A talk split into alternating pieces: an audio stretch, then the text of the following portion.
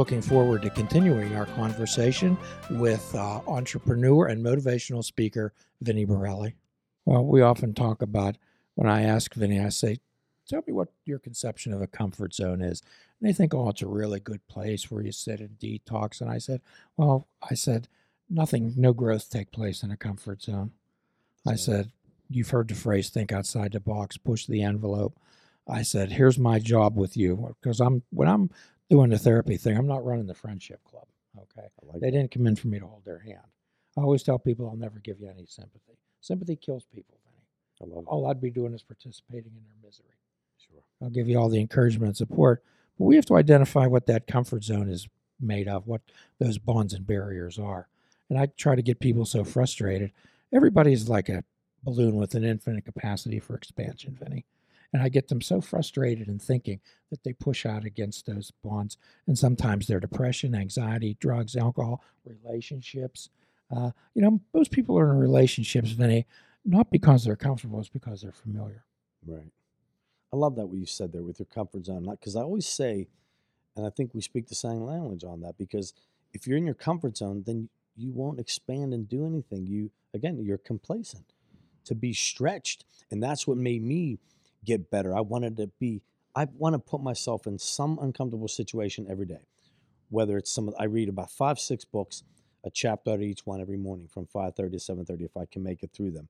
If not, at least a couple of them. And some of the books are just off the wall. Like I'm reading a Celtic book, the Anum Chr- Christi, I think it's called, and no relevance to business, no relevance to prosperity on money or, or motivation. It just stretches me. It's uncomfortable. Like you said, the Marcus Aurelius stuff. Very uncomfortable, but uh, I, why, why am I reading it?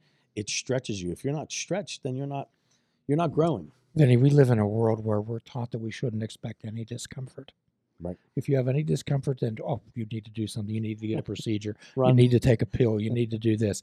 So people always come to me and they say, "I want to. I'm trying to stop smoking." I said, "Well, good luck." I said, "Here's here's how you stop smoking. Stop smoking. Say you don't smoke anymore, and expect discomfort." Right. And, I love that because a lot of people say, "Well, I am I'm, I'm a smoker." Well, then you'll continue to be a smoker. That's correct. Like you said, make the statement, put it out there, and live with it, and manifest that I am not a smoker. How about trying that? I am not a smoker. I do not smoke. I do not smoke. So you talked about uh, what you resist persists. Talk talk about that. Sure. So people resist again. It goes back to the growth and getting better and self development. So people resist that that change. Everyone's afraid of failure, and on the other side of failure and pain, usually you can grow through it. And there's something on the other side, whether it's success, happiness, and one of the things I talk about is mastering your motives. You know, what is your motive? If you're resisting changing your being comfortable in your relationship, if you're resisting that, then it'll just persist that the next person you meet, if you do ever get out of that toxic, negative, uh, you know, sometimes condescending on both parties relationship, then you're just going to find another one if you ever get out of that one. So you're resisting really being happy and finding the person you love, finding that people staying jobs that they hate. Like, well, if you hate it, quit. You know, I'd rather work at Starbucks as a barista than be unhappy in a corporate America job but people won't do that. They resist that change, and it's all about making a difference. Some people just don't want to do something different, so and it'll persist. It won't change. Well, generally, I tell people they're not trees; they can move. Right. But people fear change, Vinny. I'm Absolutely. Sure that you've encountered that everywhere. Yes, and I was afraid too. So a lot of these things that you know I preach about again, that's where some of the jealousy comes from and the animosity. Like, well, how did you do it? Because I've been through all these. I'm not. It, these aren't things I learned. You know, we didn't learn this in school. They don't teach you that. you know, high school, our priest, our our college professors, they don't teach you that. That's something you have to embrace and do on your own. So I've been through it. That's why I could speak it because I, you know, I, walk the walk, not only talk the talk. One of the things that uh, you talk about in the early part of it was in the introduction, you were talking about uh, it's a common myth and misconception that the only way to success is through getting a college degree. That's right. And you know, I'm I am pro education, but you know, you don't need it. Uh, God, Fifty Cent one is one of the people that I remember his comments that they said, "Do you have a master's or a PhD?" He said, "No, but the people that work for me do."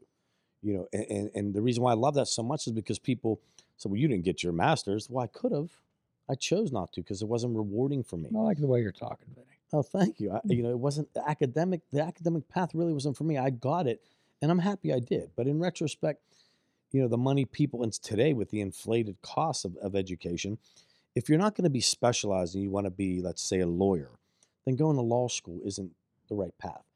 But so many of us go, like if I could go back, I'd start a community college, find my foundation, find what I was passionate about, and pursue it.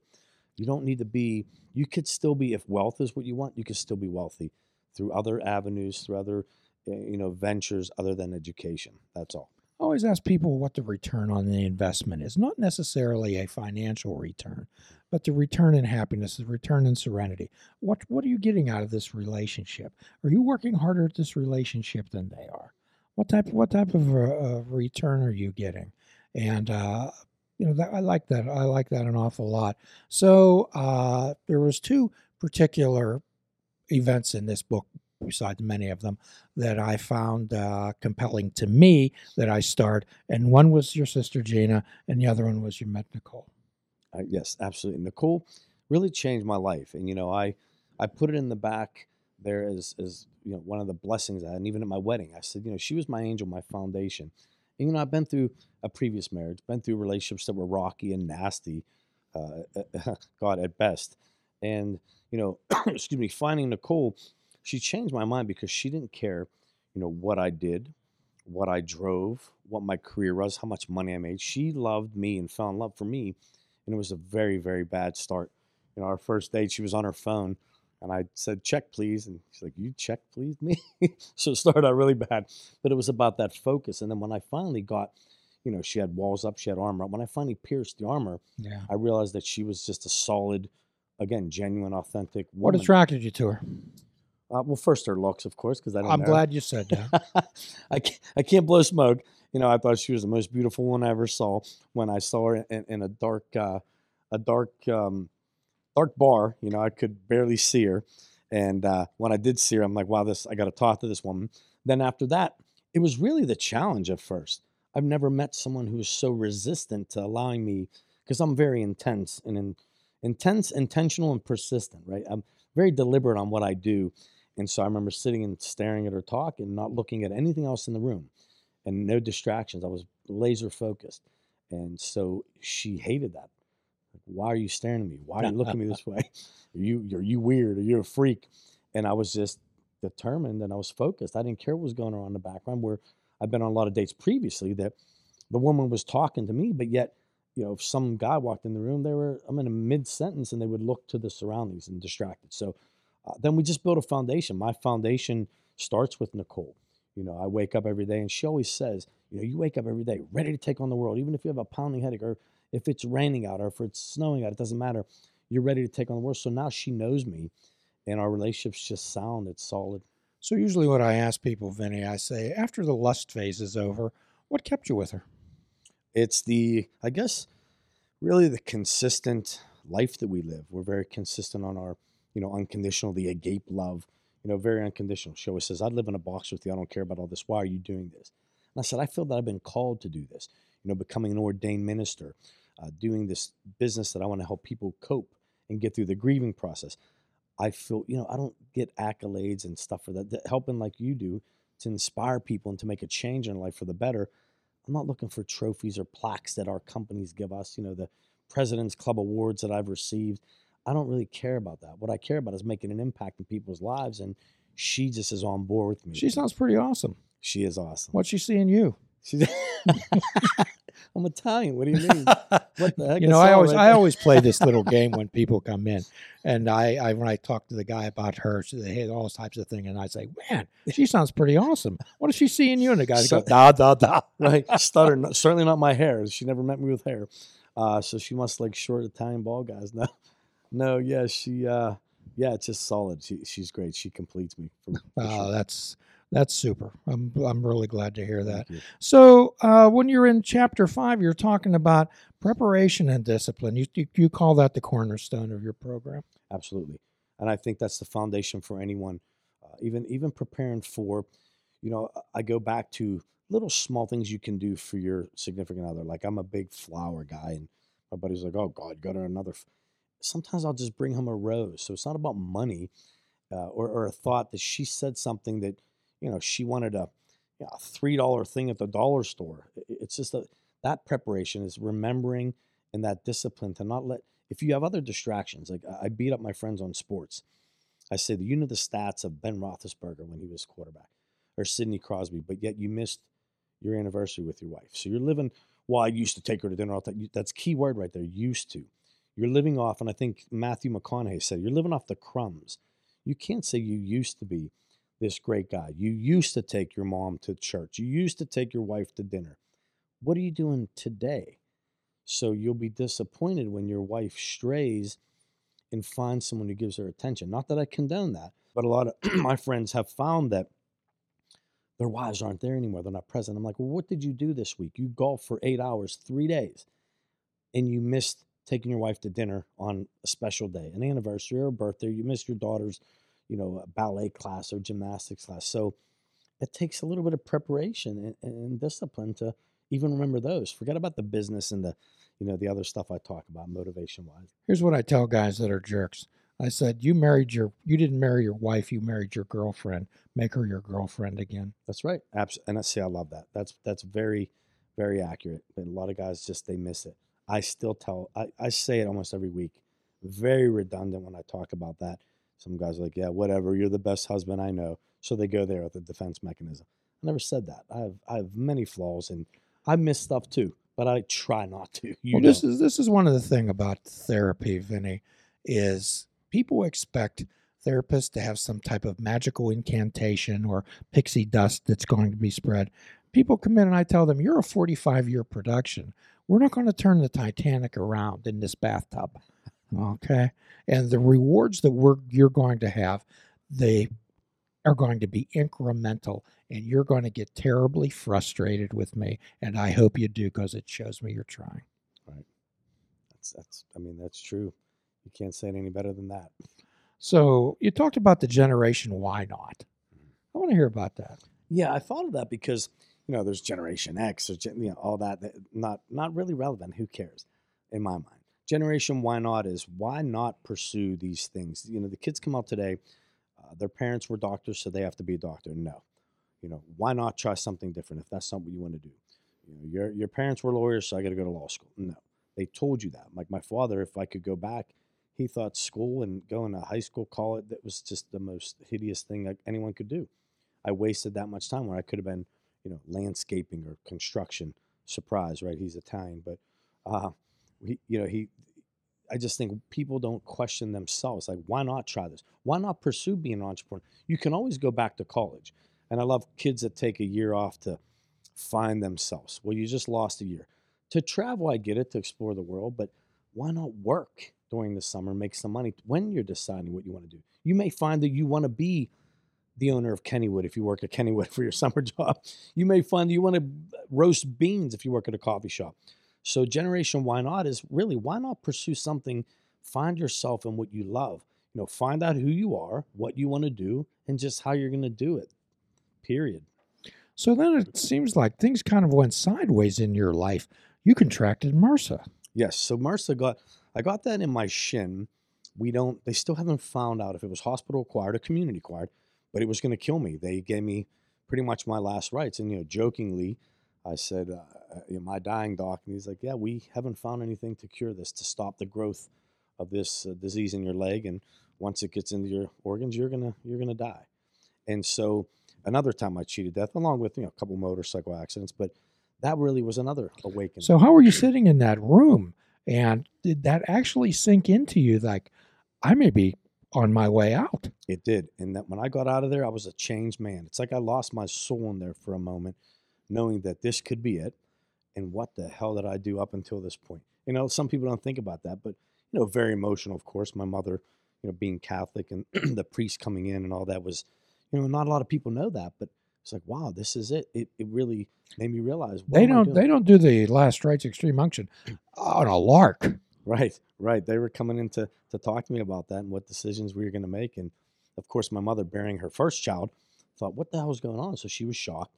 I was so drugged up on whatever they were giving me back then morphine, Dilaudid for the pain, because they had to come in every four hours and take blood from a different area, uh, different vein. So I got, I was a basically a pin cushion for. I think it was in there for six days. Mm. And so yeah, it was really it made me realize in that hospital bed when my friends came, but in I was in quarantine, masked up. I didn't know who the hell was who, but it made me realize what am I doing with my life? That was another where people don't shouldn't have to be put in that situation to realize that what are they doing in their life? Why are you wasting each day? Live your life to the fullest. We're only guaranteed today, not tomorrow. So you got on the other side of that. Absolutely, and I and I'm happy. I'm happy that that that actually happened to me. I, you know, So are we. yeah. Thank you.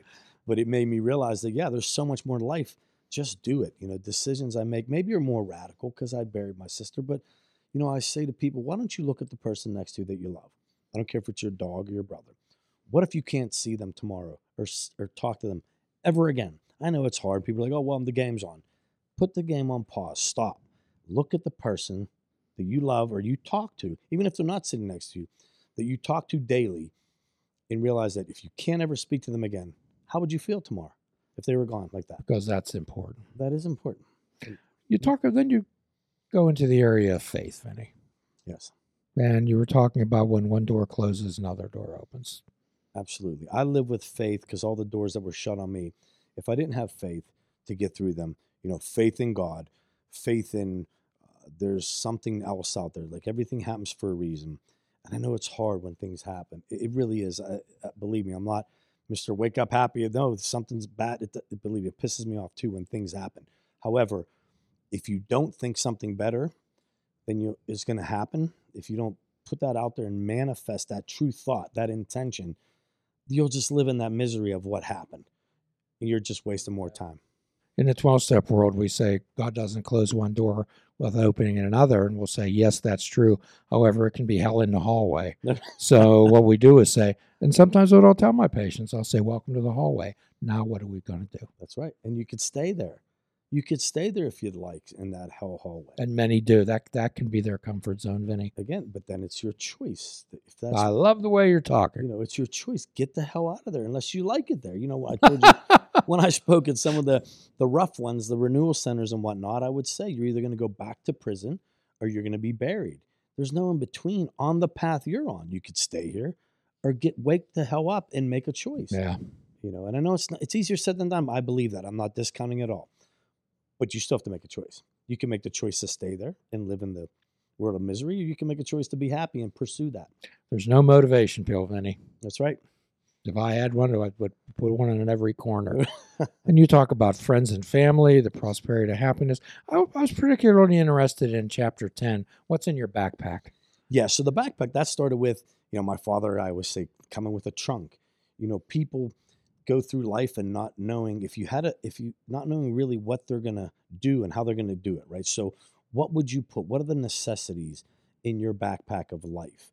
You know, my father, I don't know what the hell he picked, but he had to be a pair of shoes, right? Some, some clothes, but he couldn't take, uh, you know, probably everything he wanted. Not that he had much, you know, back in Italy where my father grew up, they didn't have running water or electricity, uh, you know, dirt roads. They lived in the mountains of Calabria, which until few years back didn't get paved roads and all that stuff. And uh, but anyway, so he came over and had to make a choice. So what are the choices you make every day to go out in the world? What's in your backpack? And there's not material things. Like I know your laptop's going to be in there. I get that. So is your iPhone. God forbid you leave your phone at home, you wouldn't be able to function. But what else is in there to succeed, to make you happy every day? What's in your backpack of life? You know, what does that exist of? And everyone has to design their own. That's a custom tailored backpack of, of your life. What's in it? I think that would be good if people could backpack backpack their backpack with the essentials Absolutely. and begin figuring out what's important. So in chapter 11 you talk about the pit, and I like pit of course.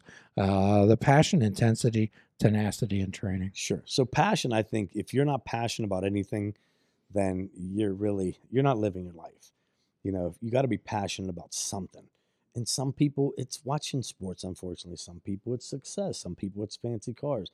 Uh, but so you have to have passion. I think intensity is just something I really think that's hard to to have. You have to work on that.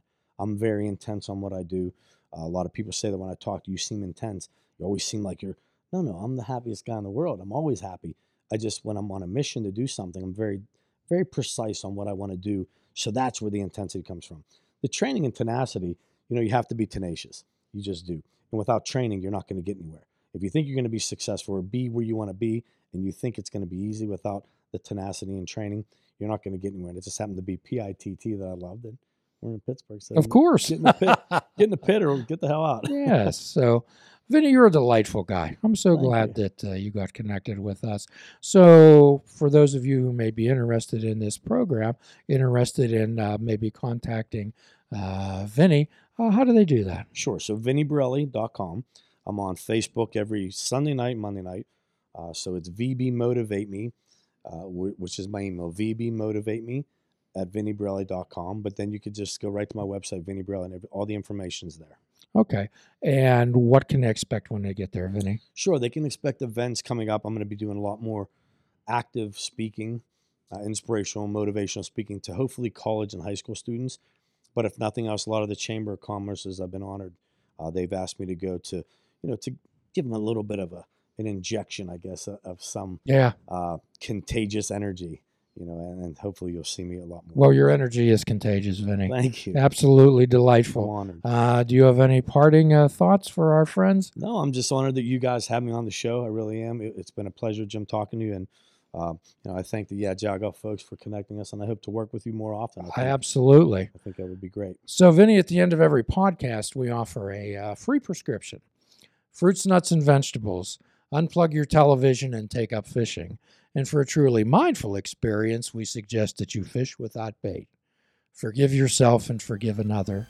Do a kindness for yourself and do a kindness for another. Till all are free, none are free. Namaste, my friends. Please check out our website at fishingwithoutbait.com, where you can listen to the show, comment on our discussions, and find out where you can subscribe to our podcast. If you're interested in flying the colors of fishing without bait, click the shop icon on our website. We have clothing, mugs, cell phone cases, and so much more. Show the world that you fish without bait. This show is a member of the Sorgatron Media Podcast Network. Find out more at sorgatronmedia.com.